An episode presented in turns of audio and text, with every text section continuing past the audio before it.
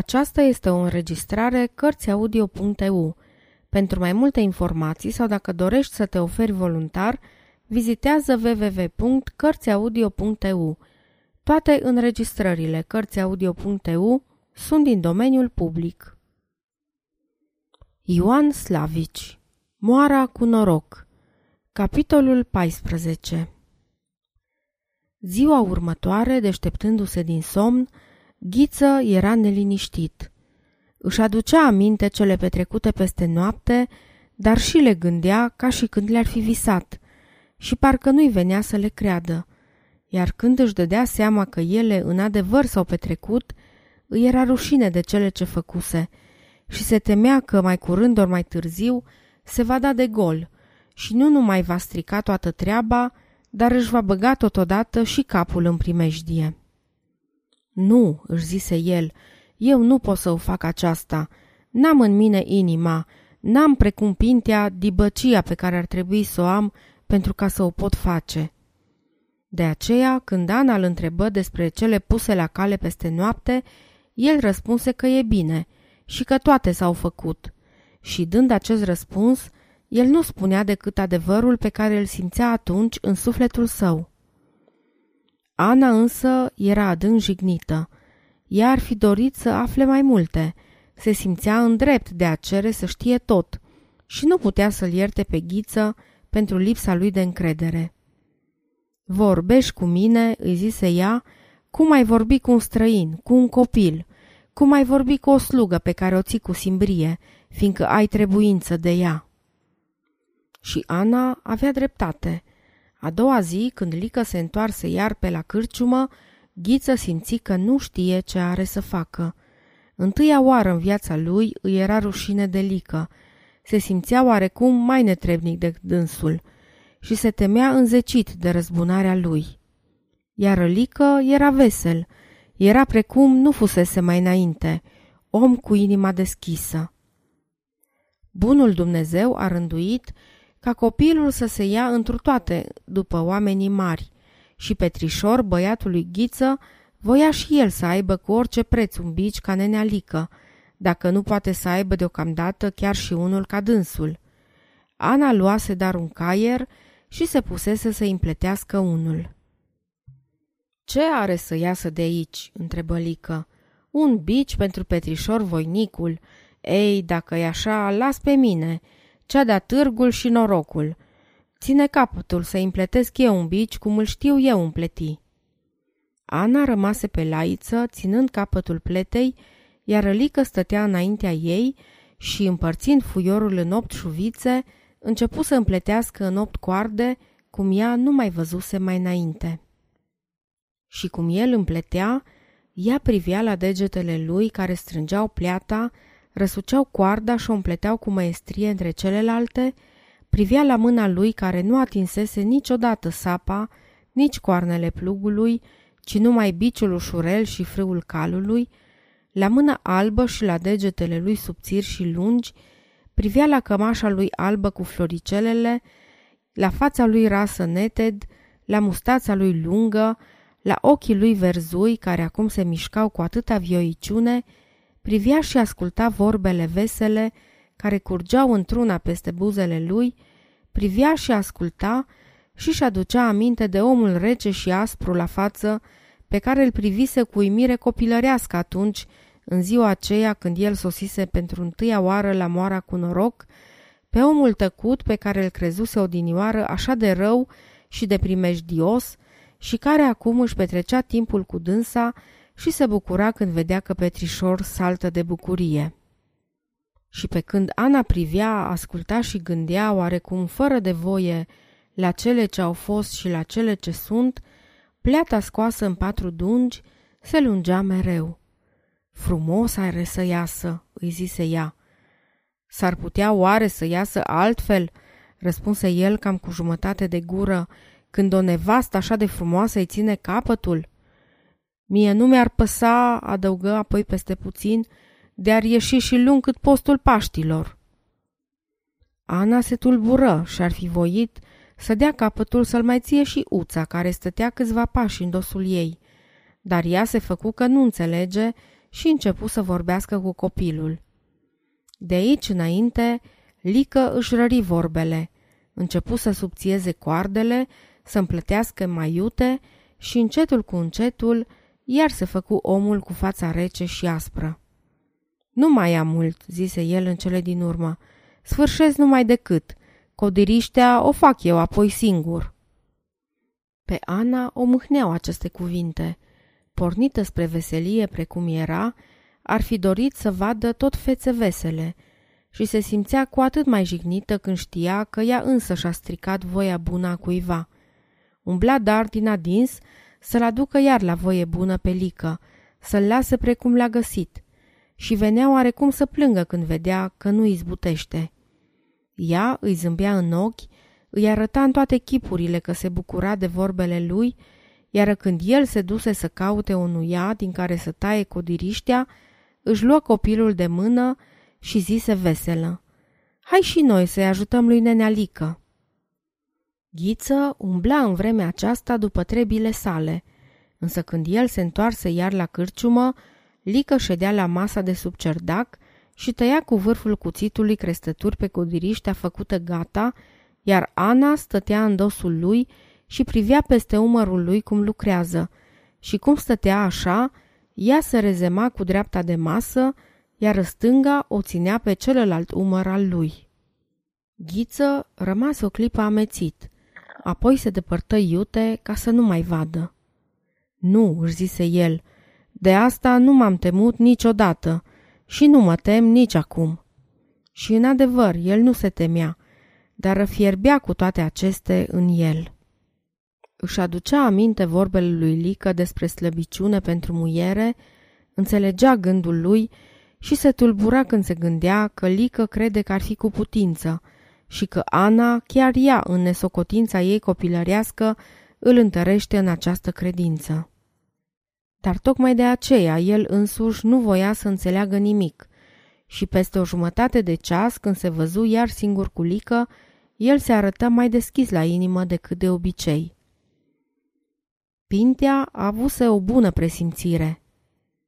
Lică i-a duse astădată lui Ghiță patru hârtii mari și punându-le pe masă îi grăi. În jumătate, cât ție, atât mie, dar la aceste să bagi mai bine de seamă, fiindcă au semne. Ghiță privi câtva timp la hârtii și la semnele ce acum îi erau cunoscute. Te înțeleg, zise el apoi. Nu cer decât 50%. Ceilalți 50 să fie ai mei ca bani de cheltuială. Eu te sfătuiesc însă să-ți alegi un alt om pentru treaba asta. Nu te temi tu că iau banii ăștia și mă duc cu ei la judecătorie ca să spun că i-am de la tine? Ai face bine să te temi și să-mi dai pace. Dacă ai avea de gând să o faci, nu mi-ai fi spus-o, răspunse Lică. Poate că tu crezi că ai putea să o faci. Te știu însă un om destul de cuminte pentru ca să simți ce ar urma de acum încolo pentru tine și te știu om care ține la bani. Ghiță se știa și el însuși om care ține la bani, dar tocmai de aceea nu voia să o afle de la alții. El luă banii și îi puse în ladă, apoi scoase un teanc de hârtii mai mici și dete lui Lică jumătatea ce îi se cuvenea, zicându-și mereu pe când număra. Am să-ți arăt eu ție că tot nu țin la bani atât de mult cum crezi tu. Și în adevăr, el nu aștepta decât noaptea, pentru ca să plece la Ineu. Seara însă, Lică iar se întoarse la moara cu noroc și aduse zece bucăți de hârtie ca să nu-i dea timp de răsuflare. Dacă n-ai destul mărunt la casa ta, îi zise el, pleacă mâine la Arad ca să schimbi. Așa îmi pare că am, îi răspunse Ghiță și dete aproape toți banii mărunți pe care îi avea la dânsul. Și numai când se întorcea de la Ineu Ghiță, simțea că Lică are dreptate. El îi dăduse lui Pintea cele 14 bucăți de hârtie dar nu-i spusese un lucru, că jumătate din bani sunt ai săi, ci din potrivă stăruise ca jandarmul să-i schimbe banii de plini pentru ca Lică să nu simtă nimic. Îi fusese în mai multe rânduri vorba pe buze, însă totdeauna își zicea, adică de ce folos ar fi dacă ar mai afla-o și asta? Iar acum când se întorcea la moara cu noroc, își punea de gând că eu va spune într-alt rând. Într-alt rând?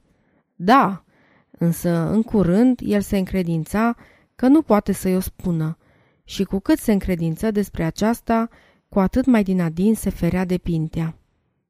Și omul foarte lezne se împacă cu păcatele sale. Ei, ce să-mi fac?" își zise Ghiță în cele din urmă. Așa m-a lăsat Dumnezeu. Ce să-mi fac dacă e în mine ceva mai tare decât voința mea? Nici cocoșatul nu e însuși vinovat că are cocoașa în spinare. Nimeni mai mult decât dânsul n-ar dori să nu o aibă. Și fiindcă avea un păcat pe care nu-l putea stăpâni, el nici nu-și mai dădea silința să-l stăpânească și se lăsă cu totul în voia întâmplărilor. Apoi el nici nu mai era om cinstit. Lumea tot îl credea rău. Câteodată când îl apuca frica de pedeapsă ori de răzbunarea lui Lică, el își punea de gând că are să plece și să se ducă, încât să îi se piardă urma. Însă el iar se dumerea și aștepta ca Lică să vină iar cu banii. Astfel trecu toamna și veni iarna, trecu și iarna și sosi primăvara. Pintea se făcea din ce în ce mai nerăbdător, căci aflase în cele din urmă și pe oamenii îngropați. Arândașul avea fierbințeli de câte ori trebuia să dea bani mărunți pentru banii pe care îi agonisise cu multă ostenială. Ghiță însă nu avea altă vorbă decât Ți-l dau legat, dar trebuie să bag de seamă, ca să nu stric toată treaba. Iar mai departe, el râdea în pumni, ori tremura de frică. Căci adunase mulți bani ghiță, atât de mulți, încât în fiecare zi își zicea, mult a strâns arândașul, dar precum adună banii, el scăpăta mereu în gândul său. În vremea aceasta, Lică trăia zile albe. El venea des pe la moara cu noroc și de câte ori venea, era vesel și bun și om cu dare de mână. Și fiindcă era vesel și bun și darnic, țiganii de la Ineu prinsese răslăbiciune de dânsul și treceau foarte des pe la cârciumă ca să întrebe dacă n-a venit cumva ori dacă nu are să vină în curând, ca să-și petreacă cu tovarășii. Iar când ei îl găseau, se puneau să-i cânte și atunci venea rândul la uța, femeie înaltă, smeadă și sprintenă la vorbă. Lică nu juca decât foarte a rare ori și atunci mai ales cu Ana, cu copilul, ori pentru ca gluma să fie de tot bună, cu bătrâna. Îi plăcea să stea, să privească și să asculte, fiindcă era destul de privit și destul de auzit, fiindcă Uța juca cum se joacă la cârciumă și vorbea cum se vorbește la birt, fără multe marafeturi, fără mult înconjur. Iar când Uța mergea prea departe cu veselia, Lică îi zicea, Mai astâmpără-te, fă, prea te obrăznicești. Dar ea atunci, parcă tocmai în ciuda lui, se făcea cu atât mai dezmățată. Bătrâna dădea miloasă din numeri și zicea așa în ea, Ei, ce să-i faci? Așa a lăsat-o Dumnezeu. Păcatul ei. Ana la început se tulbură, în urmă se înscărbea și dezmățările uței îi păreau sarbede și numai târziu se desprinse cu ele, ba când uța zicea câte una neclătită, stăpâna ei simțea un fel de mâncărime și prividea pofta să zică una și mai bună. Atunci Lică râdea din toată inima și nu lipsea niciodată a zice, bată-te să te bată, dar de mult n-am râs așa cu o poftă. Iar Răghiță nu râdea. Se făcea că nu pricepe gluma și când vedea pe Lică învârtindu-se pe lângă Ana, ori pe Ana trăgându-se la Lică, el se ducea pe aici încolo, ca să nu vadă nimic, fiindcă era greu să vadă și îl durea inima când simțea cum Ana scapătă din ce în ce mai mult în gândul său. Dar câteodată îi părea că ea își da silința să-l țină pe lică departe de la sine și atunci el își făcea mustrări și se simțea înzecit ticăloșia la care căzuse el însuși. De aceea parcă îi venea să se bucure când iar o vedea căutându-l cu ochii pe lică ori legându-se de el, căci acum erau de potrivă. La începutul săptămânii luminate, Pintea trecu pe la moara cu noroc și luă iar pe ghiță de scurt. Ce să-i fac?" răspunse ghiță. E om viclean și nu-l pot prinde. Dacă aș ști când are banii la el, te-aș vesti, ori l-aș prinde față cu câțiva drumeți. Mă tem însă să nu mă dau de gol și tu știi că îmi pun chiar capul în primejdie, fără ca să-l stric pe el. Îți spun drept, îmi vine să-mi iau boscârțele și să fug de aici. Bine, bine, grăi Pintea, dar Dumnezeu să te ferească pe tine, să nu te pună păcatul să mă înșel pe mine. Ghiță nu răspunse nimic. Bătrâna încă de mult umbla cu gândul de a potrivi lucrurile astfel ca să-și petreacă Paștile cu toți împreună la una dintre fetele ei din Ineu și totdeauna se întrista când Ghiță zicea, dacă se poate. Numai decât după plecarea lui Pintea, Ghiță se duse dar la ea și spuse că se poate și să-i vestească prin vreun drumeț pe cei din Ineu despre aceasta ca să facă din vreme toate pregătirile. Bine, ginere dragă, grăi bătrâna cuprinsă de vie bucurie, Dumnezeu să te binecuvânteze pentru această hotărâre a ta, căci precum tu prea bine vezi, eu sunt bătrână și cine știe dacă ne va mai fi dat să petrecem o zi de sărbătoare împreună. Era în adevăr mișcată bătrâna. Nu-și aducea aminte să fi petrecut vreodată în viața ei sfintele sărbători, altfel decât împreună cu cei mai de aproape ai săi, afară de anul trecut, când Paștile căzuseră tocmai în timpul mutării lor la moara cu noroc și parcă nu erau Paști, parcă îi lipsea darul pentru tot anul dacă mai petrecea și acum ca în trecut. Mare era și bucuria Anei, care de mult nu-și văzuse rudele și prietenele cu care fetise, mare bucuria copiilor, care totdeauna aveau dor de ineu, unde căpătau daruri de la mătușile lor și găseau alți copii ca dânsii.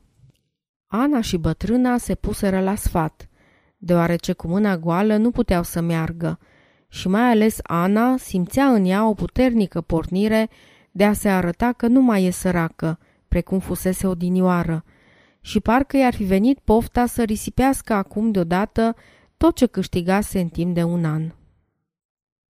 Pe când ele stăteau de sfat, Ghiță se afla singur în odaia de lângă birt și își număra banii. Îi număra singur, fără zgomot și ascuțindu-și mereu urechea pentru ca să-i ascundă îndată ce ar simți că se apropie cineva. În clipa când văzuse mânia lui Pintia, el luase hotărârea de a-și trimite nevasta și copiii de sărbători la Ineu și de a se duce astfel, neștiut de nimeni, să caute undeva un loc ascuns, unde să-i cheme în urmă la sine și să-și găsească zilele vieții pierdut în lume și nesupărat de nimeni, deoarece Lică nu putea să-l vândă, iar Pintea nu știa nimic. Însă, chiar la cel din tâi pas făcut pentru punerea în lucrare a hotărârii sale, el începu să șovăiască. Îl durea bucuria bătrânei și parcă nu se simțea destul de tare ca să o curme în ziua hotărâtă pentru plecare.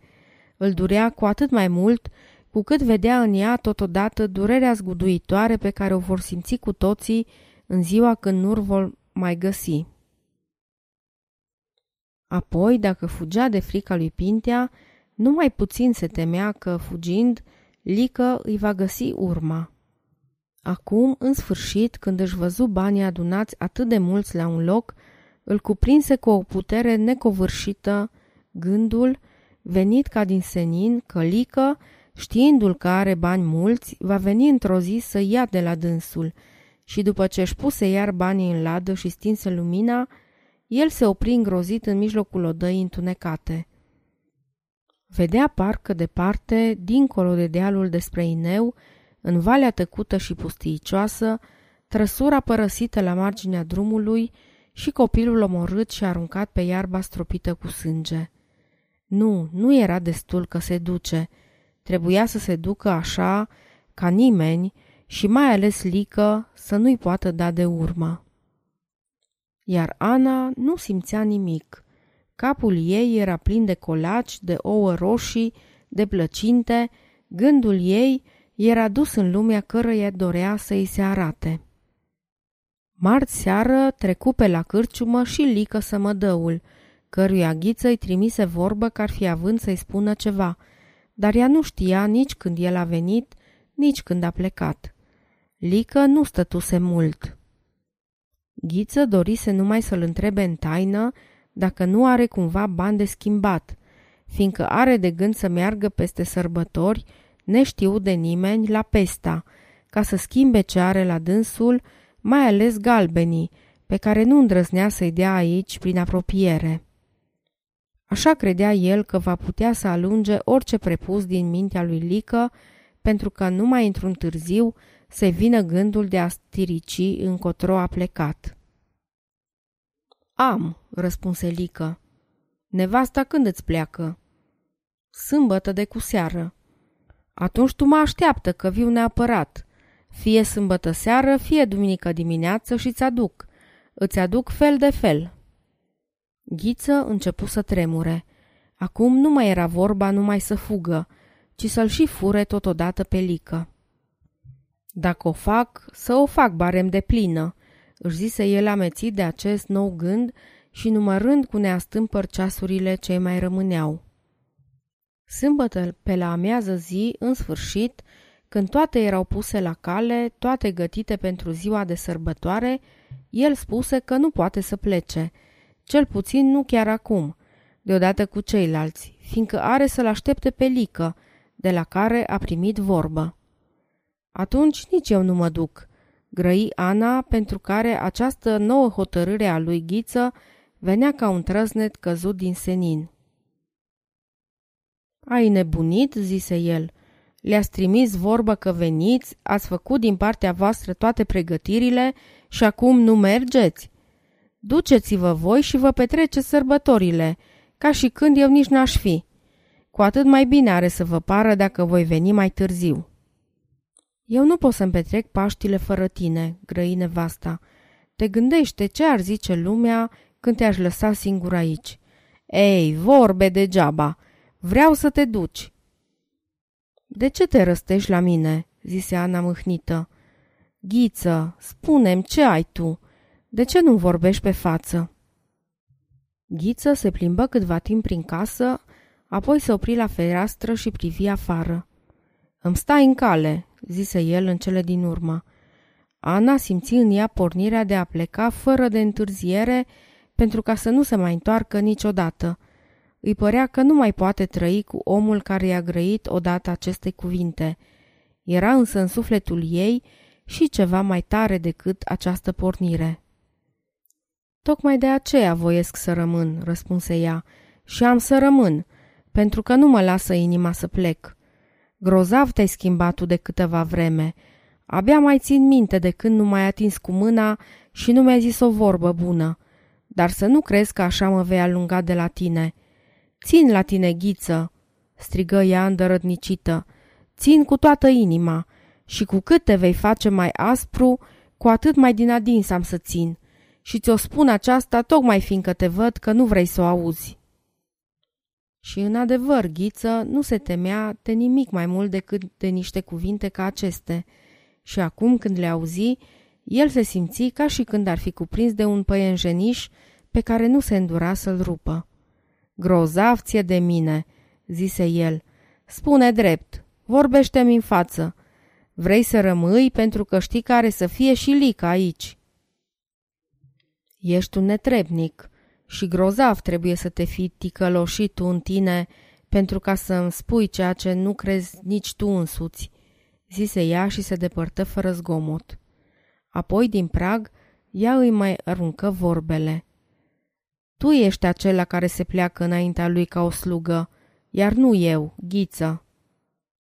Să ne ferească pe noi Dumnezeu să nu ai tu cumva ceva pe sufletul tău, că atunci toată viața noastră e mai rea decât o robie. Ghiță o lăsă să se ducă, ba chiar se bucură că ea se duce, fiindcă nu-i mai venea să creadă că acum ea va mai rămânea și niciodată hotărârea lui de a pleca nu fusese mai tare ca acum. În adevăr, viața ei nu era decât o robie, o robie de care nu mai putea scăpa decât așa, dacă se duceau în lume. Ea putea încă să fie fericită, el însuși niciodată. Dar Ghiță se înșelă. Bătrâna plecă de cu seară singură cu copiii, singură și mâhnită până în adâncul inimii. Ea își sărută la despărțire copila, o sărută o dată, de două, o sărută de mai multe ori, ca și când s-ar despărți pe vești de dânsa, ca și când acum o ar mărita și numai acum ar simți că ea trebuie să împartă bucurii și amaruri cu soțul ei. Dar inima îi era grea și trebuia să-și o ușureze. Eu vorbesc rare ori, zise ea, deși totdeauna spun cam multe. Așa mi-e firea. N-am însă obiceiul de a mă amesteca în trebile altora. Voi sunteți copiii mei.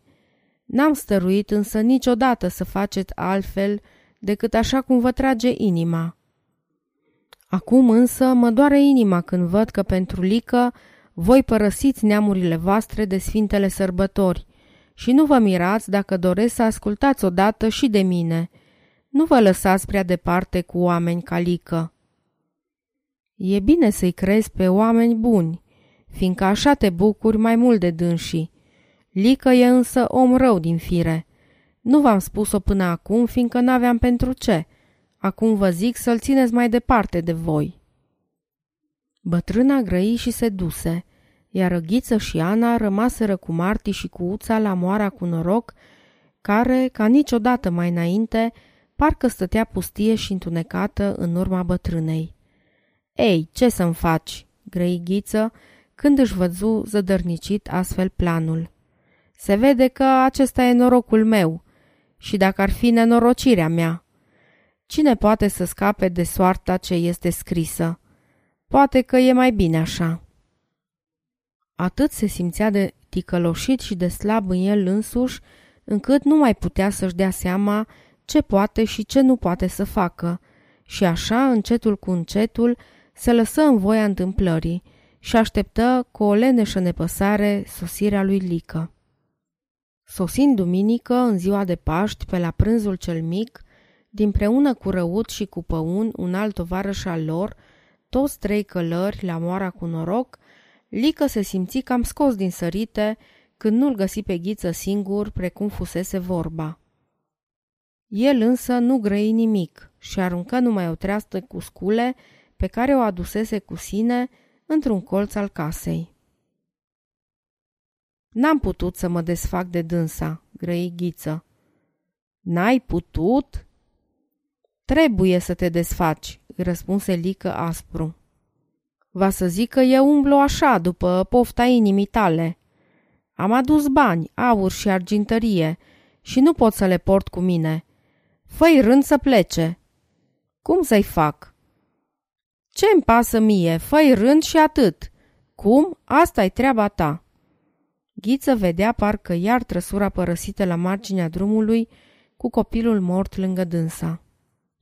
Să te ferească Dumnezeu de oamenii care au slăbiciune de vreo muiere, urmă Lica aprins. Slăbiciune nu am, grăi cârciumarul.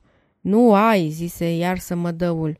Bine, înțelegi tu că lucrul ăsta trebuie să ajungă odată la un capăt. Lasă că-i pun eu capătul. Bine că a rămas aici. Am astăzi o grozavă mâncărime în mine.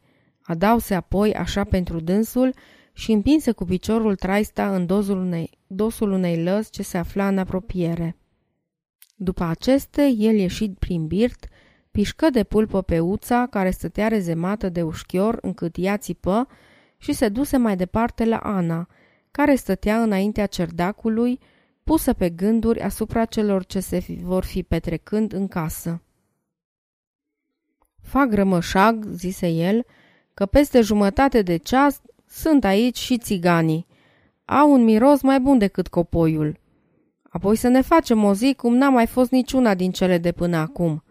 Am azi un chef din cele mari și trebuie să știi că eu sunt nesățios când mă apucă cheful. Și eu sunt la chef, răspunse Ana cam în silă. Lică se apropie mai tare de dânsa și zise la ureche, așa ca din glumă. Îi fac eu rândul lui Ghiță să plece și să ne lase singuri. Ana și opri răsuflarea. Era o glumă aceasta, însă chiar ca glumă, era prea îndrăzneață și o atingea tocmai acolo unde era mai simțitoare. Numai dacă îl poți. Îi zise ea, dar cu capul ridicat și privindu-l peste umăr, ca și când ar voi să mai adauge. Tare te înșel dacă crezi că bărbatul meu ține atât de puțin la mine. Uite cum se supără, zise el acum zâmbind. așa e că te-am atins la inimă. Ei, apoi dacă n-aș ști eu cât de mult își ține la nevastă, de mult i-aș fi furat-o.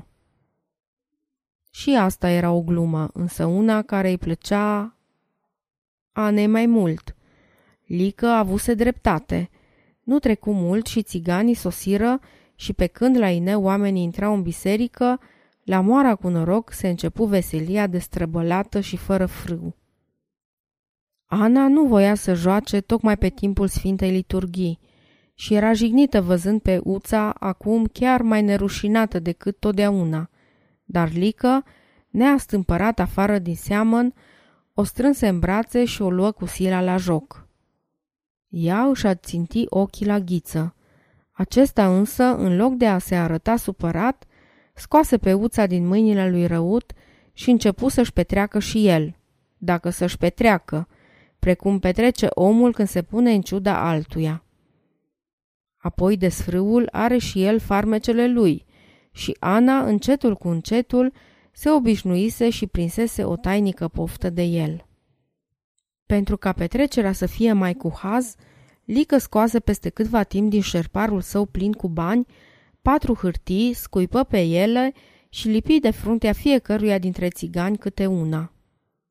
Acum cântați, până ce nu se rup toate coardele!" strigă el apoi și iar o apucă pe Ana, care din adin se lăsă în voia lui și se făcea cu atât mai neastâmpărată, cu cât Ghiță se arăta mai nepăsător. Iar Ghiță fierbea în el și nu se stăpunea decât cu gândul că e vai și amar de bărbatul care trebuie să-și păzească nevasta și era vesel, ca să arate că el nu e asemenea bărbat. Era dar o veselie încât casa parcă era să zboare cu dânsii în aer. Lică o juca pe Ana de abia îi mai atingeau picioarele pământul. Ghiță și Răut luaseră pe uța la mișloc.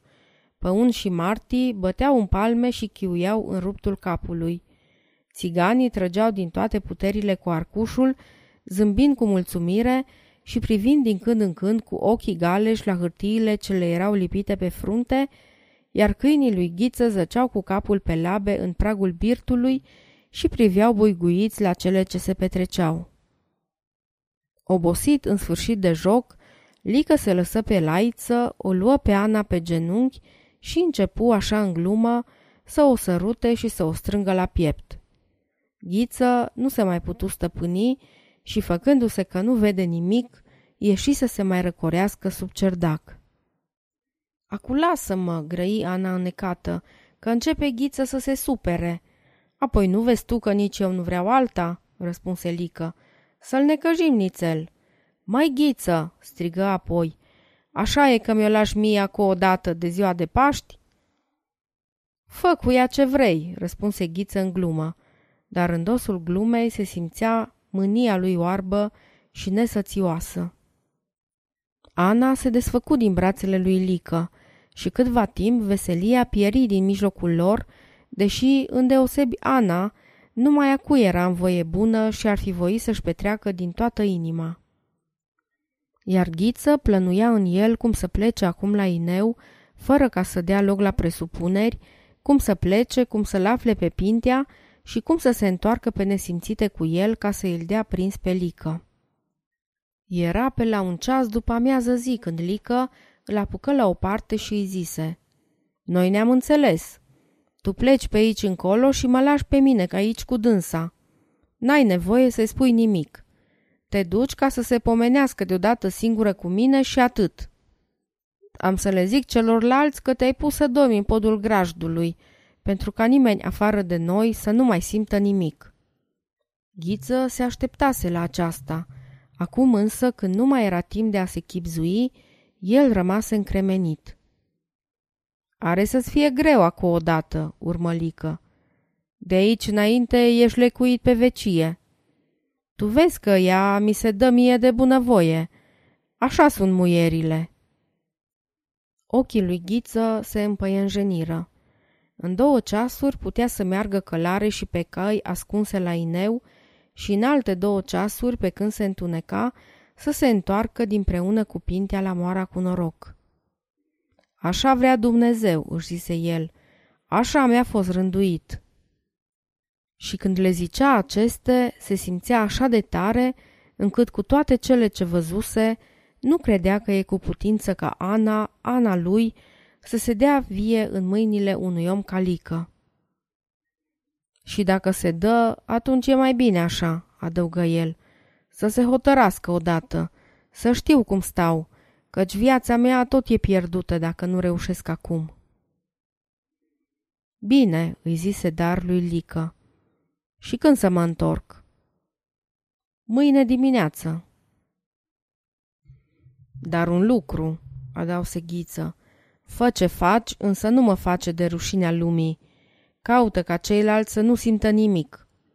Asta de sine se înțelege. Altfel nici ea nu m-ar lăsa să mă apropii de dânsa. Grăi lică și se depărtă. Ghiță rămase câtva timp privind în urma lui, apoi se întoarse spre grajd cu avântul omului care, purtat și orbit de un singur gând, își pune viața în joc ca să arate că nu se teme că o va pierde. Pe când el își gătea calul în grajd, Lică îl punea la cale pe răut. Care va să zică, grăi răut, în cele din urmă, când se înserează, noi îi lăsăm pe dânsi acolo, ne întoarcem, stăm ascunși și nu ieșim decât la semnalul dat de tine. Huhurez, răspunse Lică și iar se puse pe veselie. Peste puțin, Răut întrebă cine voiește să fie cu dânsul la șicula. Punem cai la căruța lui Ghiță, zise el, încărcăm țiganii și mergem la nuntă. Uța, hai și tu cu noi. Odată sunt pași pe an. Îl luăm și pe Marti. M-aș duce și eu, grăilică, dar nu mă lasă inima. Apoi ar trebui să fiu de mult la fundureni și nu pot să mai pierd vremea pe aici ori pe la șicula. Marti, zise Uța zâmbind prin ascuns. El cine știe pe unde o fi acum, o fi sărind gardurile prin fundureni, pe la drăguța lui de pereche. Dar eu mă duc dacă mă luați. Atât dorea și Ana, să rămână singură cu ghiță. Într-un târziu însă, ea băgă de seamă că ghiță, care nu fusese de față la plecarea celorlalți, nu se mai întoarce și începu a se nedumeri. Ghiță doarme prea mult, zise ea ridicându-se. S-a dus și el, grăilic așezat. Cine? Ghiță. N-am zis că-i fac rând să plece? Ana se întoarse cu obrajii aprinși de la el și ieși afară ca să-l caute pe ghiță. Dar ea îl văzu departe pe vale în sus, călărind spre fundureni. Rămase câtva timp răcită în tot trupul, apoi se întoarse. Așa-i, zise ea zâmbind. S-a dus. Cu atât mai bine. Lică se ridică și făcu ca și când ar fi voind să plece și el. Ce vrei?" întrebă ea. Nu spuneam că trebuie să plec?" Să nu umblăm cu vorbe deșerte," îi zise ea. Acu rămâi. Tu ești om, Lică, iar Răghiță nu e decât o muiere îmbrăcată în haine bărbătești, ba chiar mai rău decât așa." Grăind aceste, ea și-a stâmpără obrajii cu palmele, își ridică cu vârful degetelor părul de pe frunte, apoi grăi privind ca ieșită din fire împrejur. Rău ai făcut că i-ai trimis pe ceilalți de aici. Aș vrea să văd oameni în prejurul meu, oameni mulți, să-mi petrec, încât să ți se ridice peri în vârful capului, până ce nu cad istovită la pământ. Dar acum e bine așa. Tu trebuie să-mi făgăduiești însă un lucru. Lică privea cu mulțumire la obrajii ei aprinși, la ochii ei plini de văpaie sălbatică, la buzele ei desfăcute ca și caisa răscoaptă și la trupul ei înalt, mlădios și fraged. Se simțea stăpânit de dânsa și parcă voia din adin să se lase în stăpânirea ei. Oricare ar fi acela, ți-l fac, zise el întinzând mâna ca să o apuce.